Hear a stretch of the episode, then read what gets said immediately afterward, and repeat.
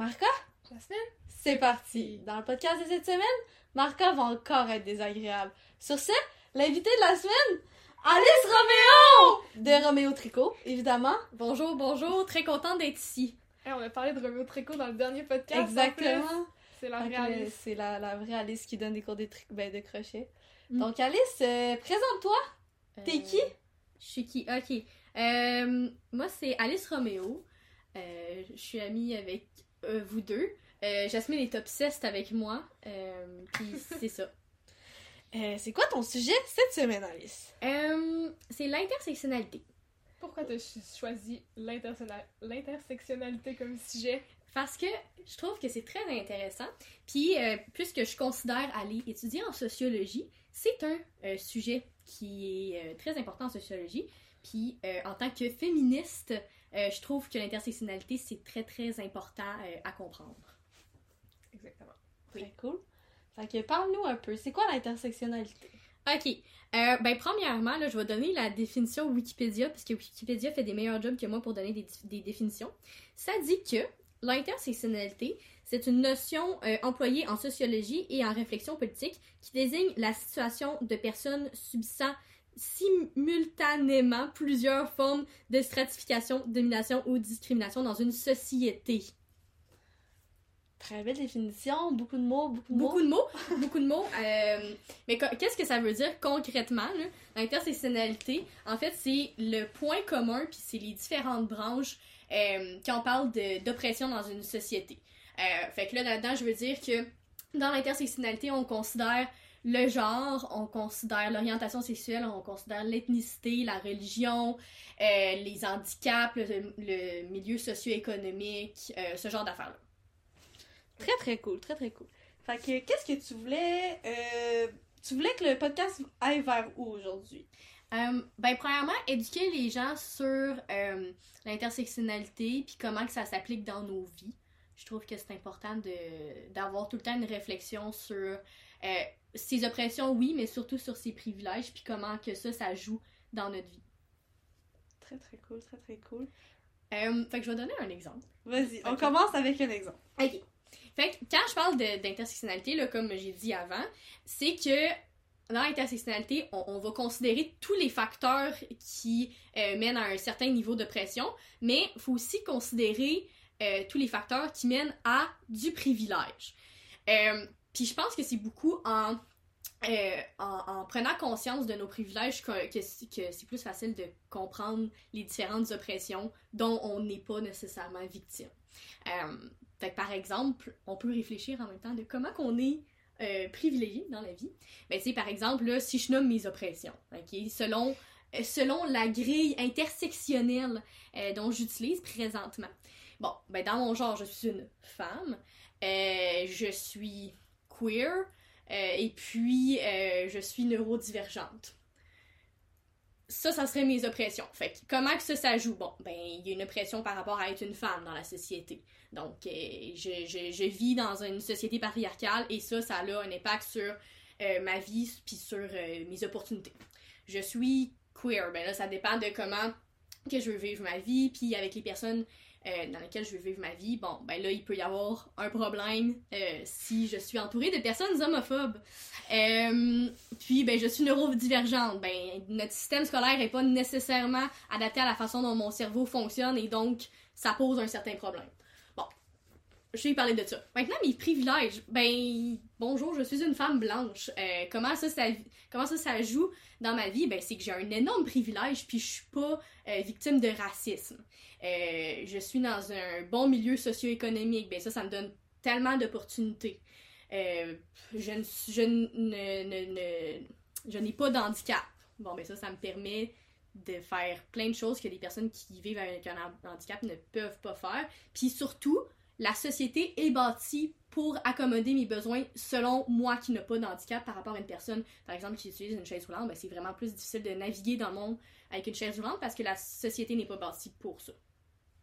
C'est ça. Très bel exemple. Très bel exemple complet. Complet. On vous invite à tous faire euh, la, la Juste- réflexion mais- à la maison. Je trouve La ça intéressant parce que juste d'avoir la réflexion de comment que ça, ça joue dans notre vie, ben ça, oui, ça fait remettre les, les, les choses en perspective, mais aussi ça nous fait réfléchir de, tu sais, on pense, mettons, ah, je, tu je l'ai pas facile, ok, mais aussi j'ai ces, ces privilèges-là, ou, tu sais, ça nous, ça nous aide à comprendre, ben, tu sais, je peux pas me, posi- me positionner nécessairement sur, euh, sur euh, le racisme parce que j'en vis pas. Fait que ça, ça, ça fait en sorte que, ben, vu que je vis pas de racisme, qu'est-ce que je fais? Je m'éduque là-dessus, puis surtout, je vais écouter les témoignages de ceux qui en sont victimes. C'est ce genre d'affaires-là. Euh, que- Est-ce que vous voulez parler de peut-être vos privilèges et vos oppressions? Vas-y, Marca. Euh, Puis comment que ça, ça joue dans ta vie, évidemment? euh, mes oppressions. Ben, je suis queer. Ouais! Ben, je suis une, une femme. C'est pas mal tout. Puis je suis blanche. Ben, j'ai un handicap, euh, mes yeux, là, mais on- ça va pas vraiment compter. Ben, t'es quand même Marco 70% Et aveugle. aveugle. Ouais, mais ça m'empêche pas non, de naviguer dans la vie. Non, exact. À part de me maquiller, là, mais c'est pas un problème. Ton maquillage est très beau, by the way. Oui. Euh, Puis de voir la restop, mais ça, c'est. Aussi, une fois au marqueur, vraiment, faut que tu dises quand il y a une lumière rouge parce que des fois, c'est plus difficile. Non, ça, c'est parce que je m'emporte. Ah, ok. je Bon, m'emporte pas par contre. Euh, Ok. Si tu penses que tu textes souvent, Non. Ce n'est pas le sujet du podcast. On en fera un sur Marca qui texte au volant. pas vrai. C'est faux, Marca ne texte pas au volant. Marca s'arrête à chaque fois sur le bord de la route pour envoyer son texto et lire les textos. Mais c'est correct. On l'a jamais vu faire ça par contre. Preuve à l'appui. Prochaine fois. Mais non, parce que a quelqu'un dans le char avec moi, je vais pas arrêter. Ok, là, on Ouais, divague. ouais, des si, on, si on revient à On l'intersectionnalité. revient en à mes privilèges, c'est vraiment d'être blanche. Oui. Mais je vis en campagne. Mais j'ai de la- mes parents ont de l'argent. Oui. Fait Puis comment que ça, ça joue dans ta vie concrètement? Comment que ces privilèges-là... ben, je vis pas de racisme. Je peux aller à l'école facilement. J'ai l'impression que par contre, on est tous dans des situations relativement euh, similaires Ah, ben oui. sur cette grille-là que tu parlais tantôt. Là. Fait que je pense que c'est ça. Les privilèges puis les, les oppressions sont assez similaires de... dans chacune d'entre nous. Mm. Mais c'est vraiment important. Sincèrement, faites le- l'exercice à la maison. Puis par la suite, essayez de, de voir les, les parties où vous avez un privilège, euh, comment s'éduquer. Est-ce que tu as des bonnes formes d'avoir une facilité pour s'éduquer sur ces sujets-là? Oui, euh, ben, je- il y a des études, évidemment. Euh, c'est ça, j'en ai lu plusieurs parce qu'à chaque fois que j'ai un travail à faire à l'école, je suis comme, ben, je vais parler de l'intersectionnalité. Euh, fait que lire les études, mais aussi une bonne façon de s'éduquer, c'est juste euh, aller chercher à l'extérieur de ce que toi t'écouterais normalement. Fait que par exemple, aller chercher des sources ou des sujets qui sont pas nécessairement dans ton intérêt, ben ça, ça, ça l'aide beaucoup à s'éduquer pour, euh, pour, euh, pour justement l'intersectionnalité, puis des problèmes qui nous touchent pas nécessairement. Puis je pense que la sensibilisation passe par là. Euh, sur les réseaux sociaux, je trouve que c'est très très facile de s'éduquer. Oui, il y a de la mauvaise information, mais il y a surtout des très très bons euh, témoignages de personnes qui expliquent bien. Là. Mais c'est sur les réseaux sociaux, c'est surtout de s'éduquer auprès des personnes que ça concerne. Des témoignages. Ben absolument, tu sais, c'est pas moi qui va te faire un cours sur euh, les handicaps parce que j'en j'en- tu sais, j'en- j'en vis Non, pas. Mais tu sais, je pourrais te parler de féminisme parce que, tu sais, Ouais, ouais. tu comprends, c'est... Puis c'est, aussi d'autres choses. Ah oui, des documentaires. Sur Netflix, il y en a des très très bons euh, documentaires. Des exemples vite comme ça? Qui- mais ça me vient pas tout de suite en tête, mais il y a, très, il y a des bons euh, documentaires sur euh, le féminisme, aussi sur euh, les luttes, les luttes antiracistes. Il y en a plusieurs qui sont très intéressants. Puis aussi, ben évidemment, j'ai des livres. J'ai des livres, je pense que ça s'appelle Female Rage. C'est un livre qui parle de, de la colère euh, des femmes, puis comment que c'est euh, comment que la, la colère chez les femmes est vue dans la société. Je pense que rien Puis aussi. De ce que j'aime, euh, de ce que j'aime euh, de ce livre-là, c'est qu'il y a une approche interraciale. Fait qu'à un moment donné, ils disent oui, oui, tu sais, une femme est pas, euh, euh, peut moins se fâcher en public, mais après ça, ils disent, par exemple, mais c'est euh, c'est encore pire pour, euh, mettons, les, les femmes noires. Ben, ils ont vraiment, vraiment moins l'opportunité de d'avoir des fortes émotions parce qu'ils vont être automatiquement mises, ah, ben, tu sais, ils sont complètement en folle. Ça, c'est une Mhm. approche intersectionnelle. Je voulais parler ensuite des mouvements sociaux. Oui! Euh, ça, c'est quelque chose que j'aime beaucoup analyser. Euh, les mouvements sociaux. Mettons, je parle. Quand j'ai commencé à faire mes recherches sur, sur le féminisme, genre au secondaire, euh, je regardais beaucoup les luttes féministes blanches. Mais c'est tellement différent.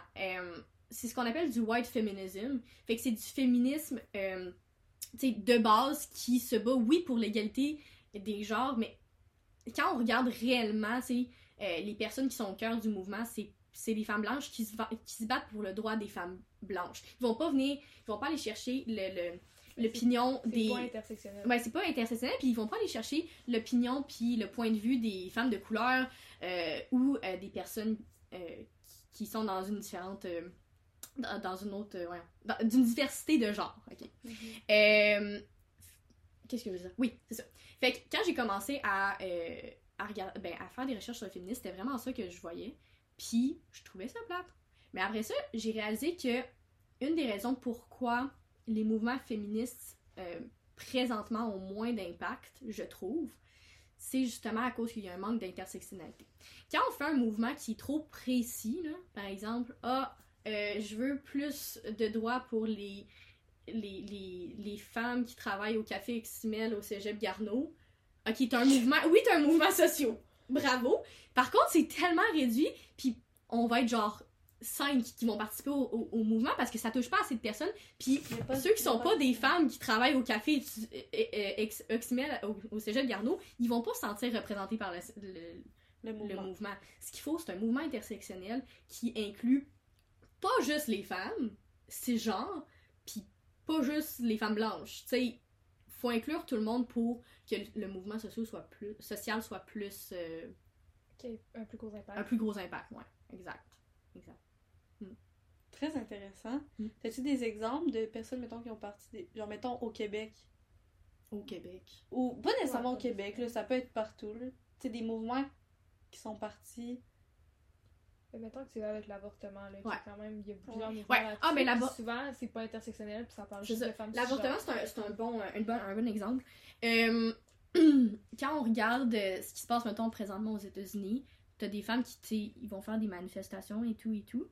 Mais après ça, t'as, mettons, des femmes, des, des femmes afro-américaines qui vont dire Ok, mais moi, je me sens pas concernée par ton mouvement parce que, euh, tu sais, tu mentionnes pas c'est qui qui est plus visé par. Euh, par les voix anti euh, les, les Les lois lois. anti-avortement qui sont malheureusement les femmes noires parce que si on regarde la démographie qui est euh, plus susceptible à être dans une situation de pauvreté, c'est malheureusement les femmes noires. Et donc, c'est c'est ces personnes-là qui ont moins les moyens de d'avoir un avortement euh, illégal, parce qu'il va quand même y avoir des avortements, et donc qui vont risquer d'avoir des, des avortements dangereux, euh, qu'on appelle des avortements de ruelle.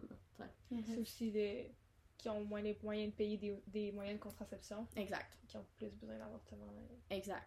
Puis aussi, euh, j'ai souvent vu la conversation que euh, il y a des, des femmes de, de couleur qui vont pas s'identifier au mouvement féministe. Sont comme, moi, je suis pas capable de m'identifier comme féministe parce que le mouvement féministe est tellement teinté de racisme. Tu sais, les suffragettes à la base, c'était des femmes blanches bourgeoises qui se battaient pour le, les- le droit de vote précisément des femmes blanches bourgeoises. Oui, ça a eu un grand impact sur notre situation présentement, mais ces femmes-là étaient extrêmement racistes. Puis ils étaient aussi très, très euh, élitistes. Ils, ils- ils regardaient les, les femmes pauvres de haut. Mhm. Fait que c'est c'est un mouvement, oui, qui a eu un impact, mais qui aurait pu être plus fort s'il y avait, euh, s'il y avait pris en compte ces femmes-là aussi qui ont besoin du droit de vote. Là, tu sais. Mhm. C'est toutes des femmes. tu sais, Il n'y a pas juste les femmes blanches bourgeoises qui existent. Exact. Non, ben oui, exact. Faut y penser, tu sais, c'est quand il réfléchit, là. Oh là là là là là là. Ouais. Euh, Qu'est-ce que je veux dire aussi? Les- Ah oui, les mouvements actuels. OK. Euh, ce que je trouve fun, mettons... euh, Ben, c'est pas le fun parce que c'est il y a des personnes qui meurent, là. Mais... euh, Merci Alice. Mais ce que je trouve intéressant. À propos de ce qui se passe en Iran présentement, c'est justement que je trouve que c'est un mouvement qui est intersectionnel. C'est un mouvement qui, premièrement, inclut les hommes. Les hommes se, les hommes se sont d'eux-mêmes euh, mis dans le mouvement.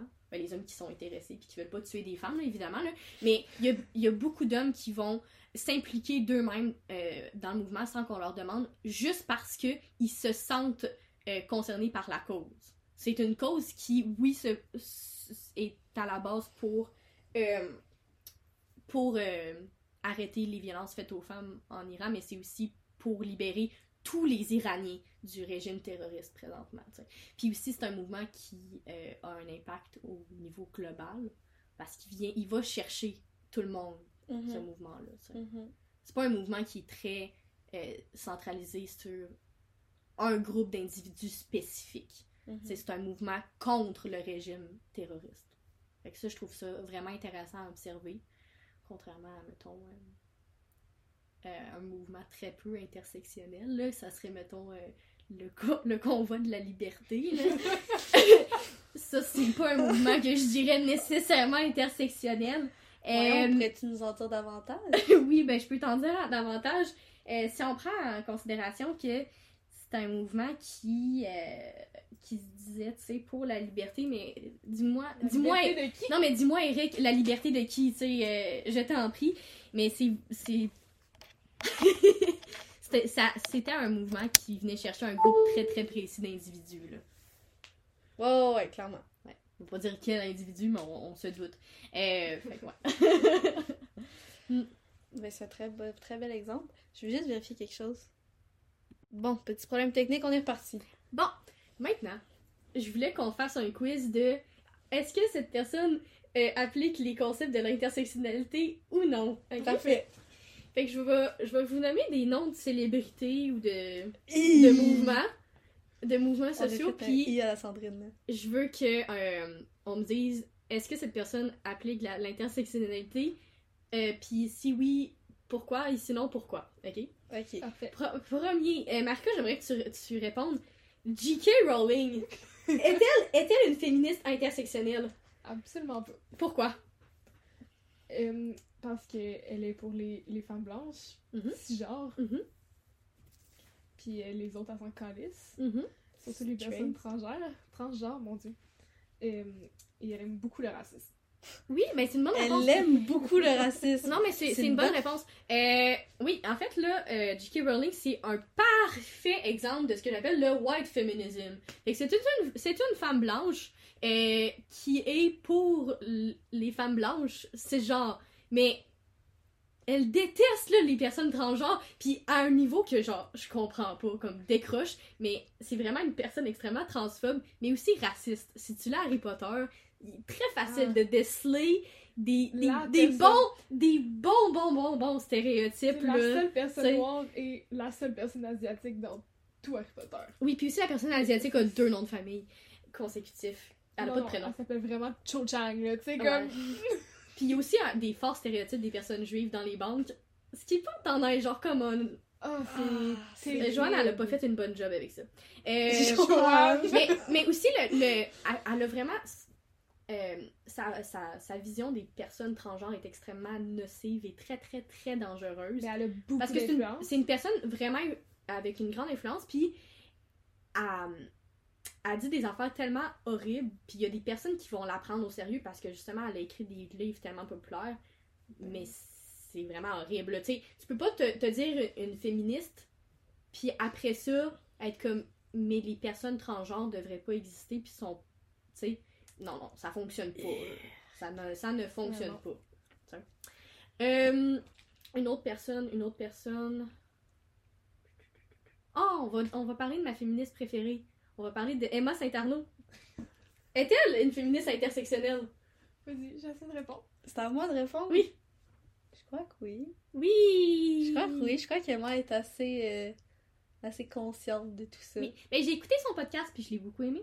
Euh, Emma de Saint-Arnaud du podcast Les femmes dans les médias.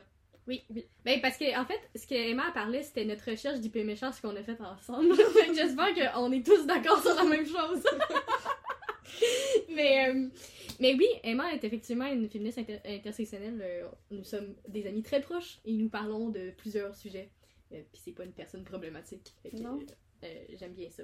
À part qu'elle écoute, elle lit encore Harry Potter, mais ça c'est une autre histoire. Ah, j'en ai une. J'ai une. Ok, j'ai une bonne. Vas-y. je sais pas si c'est une personne euh, féministe, mais elle représente un groupe de personnes. Caitlyn Jenner. Ça, son nom de famille, oui, c'est Ah, Caitlyn c'est Jenner. vraiment pas intersectionnel, ça. Yep. Euh, pour ceux qui savent, qui savent pas, Caitlyn c'est Jenner est une femme trans, ok? Qui la- Ma mère a Kylie puis Kendall Jenner. Ouais. Dans la famille des Kardashian Hey, slash à, Jenner. à quel point que je, je suis pas ça, je pourrais pas Moi dire. non plus, mais comme il y a une base à savoir dans le monde. Bon, Caitlyn Jenner, c'est une femme trans. Donc, à un certain moment dans sa vie, elle a milité pour les droits des personnes trans parce qu'elle est elle-même Mais trans. seulement, est-ce que, est-ce que comme non, les personnes non binaires n'existent pas? Mais sans Parce qu'il y a beaucoup de personnes trans. L'affaire, c'est que récemment, elle a comme dénoncé une personne transgenre que j'adore sur les, les médias sociaux en disant Ouais, que ça, elle devrait pas elle devrait pas éduquer les personnes sur euh, différents sujets puis que c'est déplacé. Mais Caitlyn, t'es t'es une femme trans toi aussi, de quoi tu parles? Genre elle est elle été, elle a été tellement transphobe Ouais. pis c'est illogique, tu sais. On parle de Dylan Dylan Mul- Mulvaney. Ouais. Tu sais pas c'est qui? C'est c'est Ah, mais une je influence. m'excuse. C'est incroyable. Mais c'est justement une- personne. là, c'est justement genre, une approche euh, qui est pas intersectionnelle parce qu'elle a aussi eu des problèmes vraiment des, pro- des propos vraiment racistes puis c'est Ouais. une républicaine tu comprends? Là, on parle de qui en ce moment? Caitlyn Jenner Ok. Caitlyn Jenner tu comprends ça? C'est pas de l'intersectionnalité euh, c'est un non C'est comme. Euh. Il y a une femme trans sur euh, TikTok qui est québécoise qui, aime qui, fait complètement toujours des vidéos sur le fait que les personnes non binaires ne sont pas valides et n'existent pas. Puis elle est comme moi, ma grand-mère est professeure et le euh, pronom yel, ça n'existe pas en français. Puis je suis comme, hey ma grande, tu veux-tu comme te la fermer? Euh, C'est super amusant. Là. Fait que ça, c'est vraiment pas intersectionnel, la gang. oui euh, mais c'est justement les personnes transgenres qui sont contre les personnes non binaires c'est comme ferme, ferme ta gueule hein? va, va Ben, les personnes non, tout mais- court qui sont contre les personnes non ouais, binaires. exactement genre va toucher du gazon puis reviens Ou qui disent que ça existe pas. ouais exact exact Pas juste les personnes trans, là. Elles, on en entend des affaires. Ah, on entend des, des affaires plutôt. euh, plutôt euh, Vive le bye-bye. Ah, mais on peut parler de ça. On peut parler Est-ce de que ça. le bye-bye est intersectionnel? euh, Est-ce que le bye-bye était- euh, cette année était intersectionnel? Ben, J'irais j'irais jusqu'à dire que non. Bon, Mais après ce que j'ai compris, là, j'irais jusqu'à dire que non. Bonne réponse. Merci, merci. Ah, on va parler d'un mouvement euh, social que, que- que- qui m'intéresse. On va parler du, du mouvement nationaliste québécois. Hey, c'est intersectionnel. Non. Non, Je pense pas, non. je serais d'accord avec vous. Mais ça Euh, dépend.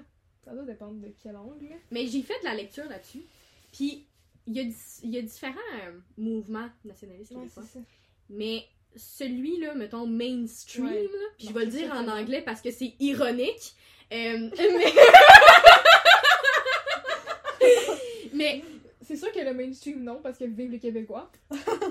ouais, mais le mouvement mainstream nationaliste est pas du tout intersectionnel parce que je crois que se battre pour conserver, tu sais, nos valeurs et notre culture, bon, c'est une bonne chose. Maintenant, le mouvement nationaliste mainstream est extrêmement raciste. Genre, what the fuck, guys?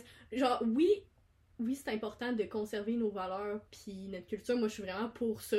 Mais après ça, d'être comme, faut stopper l'immigration puis faut pas que notre culture évolue. Ça, par contre, Parce- ça, par culture, contre, premièrement, c'est irréaliste puis deuxièmement, non, ok? Deux, Mais une culture est censée évoluer. Exactement. Une culture, c'est supposé évoluer, puis si t'es genre de, de, de.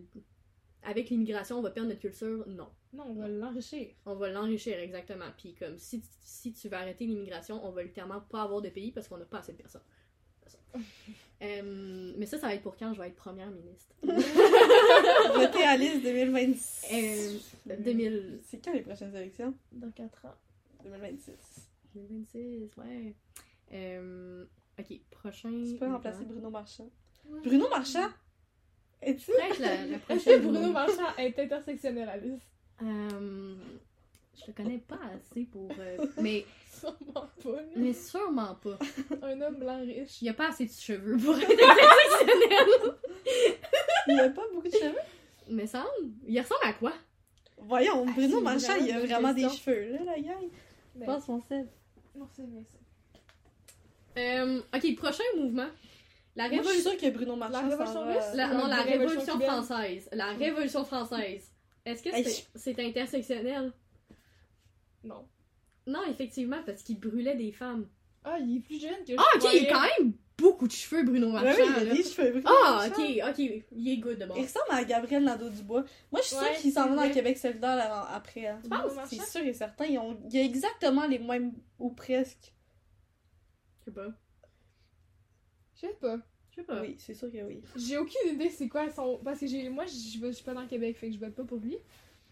Moi, j'ai pas voté. Euh, Marca ne avez- vote aux pas. élections municipales parce que.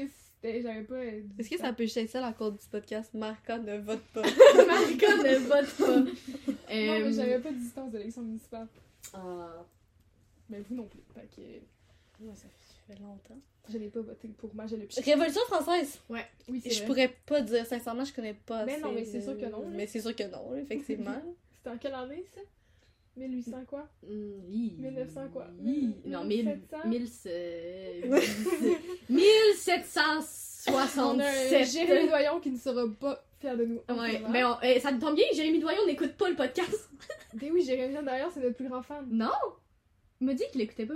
Mais oui, Non, c'est il notre plus grand l'écoute, fan. il l'écoute à toutes les fois. euh. Ah, mais il n'y a plus de job. Il n'y a plus de job, c'est vrai. C'est fait renvoyer. Mais c'est la fin de l'aventure. Euh, 1800 1789 Ok, à c'est ça, j'avais 89 dans la 1799. tête, mais je- Ben, tu l'as pas dit. De quasiment 30 ans. T'as quand même dit 1900 tantôt. Ok. J'avais 89 dans la tête, on va y repasser.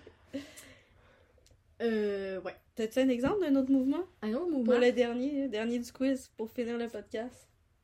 Si t'as pas d'exemple... Ah, y j'en ai, j'en ai un vraiment bon. Vas-y. Ok. Toi, tu peux pas participer parce que t'es pas allé au même secondaire que moi. Mais ça, c'est vraiment un bon Mais je exemple. pense que je connais le lore du monde sacrément par cœur. Oui, Au complet. Ok. Faut parler du mouvement de la. Thierry. Non, on va pas parler de Thierry.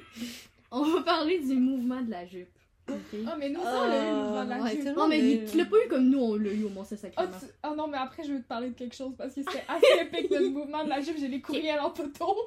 Le mouvement de la jupe au Mont Sacrement. Ok. Moi, dans le temps, là, dans le temps que ça s'est arrivé, j'étais pas assez informée pour être genre, that's fucked C'est ça up. en secondaire 5, ça? Je sais pas. Je me souviens Je crois que c'est en secondaire Oui, c'est en 5. secondaire 5. C'est en C'est en secondaire 5. 2020. Fait que c'est en Ouais. début Non. du secondaire 5. Je suis sûre à 100% que c'est en secondaire C'est en 5. début secondaire J'ai une 5, photo dans le fond de ma 2020. classe, puis je sais que c'est en secondaire Je 5. sais pas, j'ai blackout pendant un an. je, je sais pas. Nous, on a une photo de tout le pays au complet en jupe. Super, Nice. merci. Bon, le mouvement de la jupe au secondaire, est-ce que c'était un mouvement intersectionnel? Pourquoi? C'était vraiment pas un bon mouvement. C'était whack. C'était wack, ok. Euh, ben, premièrement, je veux dire. Ben, là, je, je parle pour le Mont Saint-Sacrement, là. Mais je dirais que 92% des gars qui portaient la jupe, c'était littéralement juste pour. Soit pour rire, Mhm. soit pour rire, Mhm. ou soit Pour l'attention. l'attention. Ouais. Fait qu'on perdait toute l'essence du mouvement. Deuxièmement, à quel point ce mouvement-là a été mis en en joke, peut été mis en juste recherche de pouvoir provoquer les professeurs pendant une journée, que sincèrement, la cause, je suis sûre que personne ne l'a retenu. Personne savait c'était quoi la cause. Tout le monde a juste mis une jupe. Exactement. Tout le monde s'est fait dire, on se met une jupe, parfait, on la met. Ouais. Puis il y a personne... Mm. Ben, tu peux enrichir. Oui. Ben, c'est ça. À la base, la, le mouvement partait d'une bonne intention. Tu sais, c'était. Si je me trompe pas, parce qu'encore là, le but s'est fait. C'est oh, fait com- complètement... complètement Ah. Mais le but, le, le but initial de ce, de ce mouvement-là, c'est euh, que dans les écoles privées, euh, tu sois pas. euh, parce que les écoles privées qui ont un uniforme, tu sois pas restreint à avoir l'uniforme de ton sexe attribué à la naissance. Ouais. Fait que, tu sais, mettons, les gens qui sont nés garçons, mettons, qui sont nés du sexe masculin, ben, ils peuvent porter l'uniforme féminin à l'école. Mhm. Fait que dans les écoles privées avec des uniformes, les gars avaient commencé à porter euh, la jupe pour faire comme, hey, tu sais, n'importe qui, on... genre, c'est pas grave. Puis les filles ont le droit de porter les pantalons s'ils veulent. Qu'est-ce qui est pas un mauvais mouvement, à mon avis, là, je pense, dans les écoles privées. Ben, dans- les écoles qui avaient des uniformes. Mhm. Mais là, quand ça a été apporté dans des écoles qui avaient pas d'uniforme, Mais le pour- mouvement n'a pas été passé. Ouais, ben, c'était pour c'était pour le code vestimentaire. C'est ça. Mais Puis à la base, c'était pas pour ça. non, Puis aussi, quand.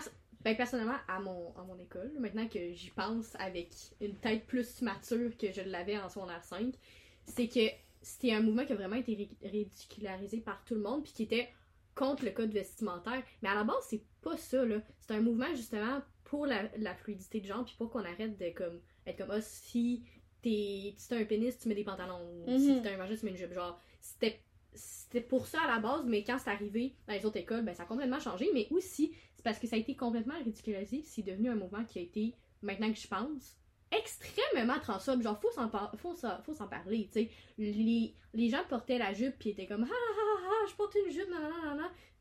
Puis c'est devenu plus transphobe que ça devait l'être à la base, tu sais. Mais c'est, ouais, c'est ça. Mais je pense pas que le mouvement devait l'être à la base. Non, mais c'était, c'était justement pour lutter contre la Ok, ouais, c'est Ouais, ça. Ouais, ouais, exact. Non, mais c'est parce que vu que t'as comme dit, c'est devenu plus transphobe que ce l'était à la base. Fait que là, j'étais comme à la Ah base. non, excuse-moi. Ah, Ouais, non, ouais. Ouais, mais, ouais, ouais. mais ouais. Puis c'était pas un mouvement qui était intersectionnel parce Non, que justement 100%. c'était pas un mouvement qui venait qui allait chercher les Mais intérêts de la communauté transgenre puis que tu sais les gens se sont appropriés le mouvement sans même regarder peut-être pour les autres. Puis tu sais, ouais, bref, on en parlera après pour le reste. Mais parfait. Pour le mot de la fin, Alice, on est déjà rendu au mot de la Le fin. mot de la fin, c'est quoi faut que je dise? Dans le fond, le mot de la fin, tu fais juste dire tout ce que tu veux. S'il y a pas lien ça n'a pas être obligé d'être en rapport avec ton sujet. C'est la dernière chose que tu veux dire sur le podcast. OK. Euh faut être faut, je pense que faut avoir plus de compassion puis d'empathie pour les autres. Le plus Puis ouvert. je là. pense que, ouais, être plus ouvert à l'autre, puis je pense que c'est important justement de se mettre à la place des autres, puis ça l'aide, ça, personnellement, ça m'a vraiment aidé à devenir une meilleure personne, puis euh, de, de m'informer sur les enjeux sociaux, puis sur ben, l'intersectionnalité, pas juste ça, tu sais, sur les, les, les enjeux qui me touchaient pas, ça m'a vraiment enrichi en tant que personne, puis je pense que tout le monde devrait au moins faire l'effort de d'aller chercher de l'information, puis de se mettre à la place des autres. Absolument. Fun fact de la semaine. Alice. Fun fact de la semaine. Ça, c'est la partie où t'es pas obligé de parler. Ok. Fact de la semaine. Marca, c'est quoi ton fun fact cette semaine? Moi, j'ai écouté l'émission A League of Their Own, Their Own sur Prime, qui est euh, une ligue de baseball de femmes, puis c'est toutes des lesbiennes. Fait que allez C'est sur écouter ça. Prime? Oui, sur Prime. Mm. Euh, c'est très beau. Super, merci. Toi? Moi, j'ai écouté Vol 920. Euh, Vol 920, euh, meilleure épisode- émission Ah, qui ouais. existe sur Terre. Euh, c'est absolument horrible, pour vrai. Il y a au- faut pas se questionner sur nos valeurs, mais c'est incroyable côté... euh, ça te fait voyager, bref. Ouais, mais c'est les gens dedans qui sont pas tant nice. Oh, les gens mais sont- le concept est incroyable. incroyable. C'est pour ça que la saison prochaine, c'est Gaëla Canem. C'est moi qui gagne. encore. Euh, oui, non, j'ai en- oui, je l'ai texté dans le groupe. mais euh, c'est ça. Puis, euh, Super. Je pense que c'est nos deux fun facts. oui, Puis euh, bonne année aussi. euh, Le, le podcast de bonne année va va vraiment sorti. sortir en février, ce podcast-là. Ah, comme l'année va être bien commencée. Ah ben, ouais. bonne année! Ben bonne Bonne année. année! hein? Allez, On bonne année encore. Ouais, on Puis- peut nous retrouver sur Spotify, Spotify. Apple Podcast, YouTube, Instagram, at le. Exactement. Bye bye les copains. Bye!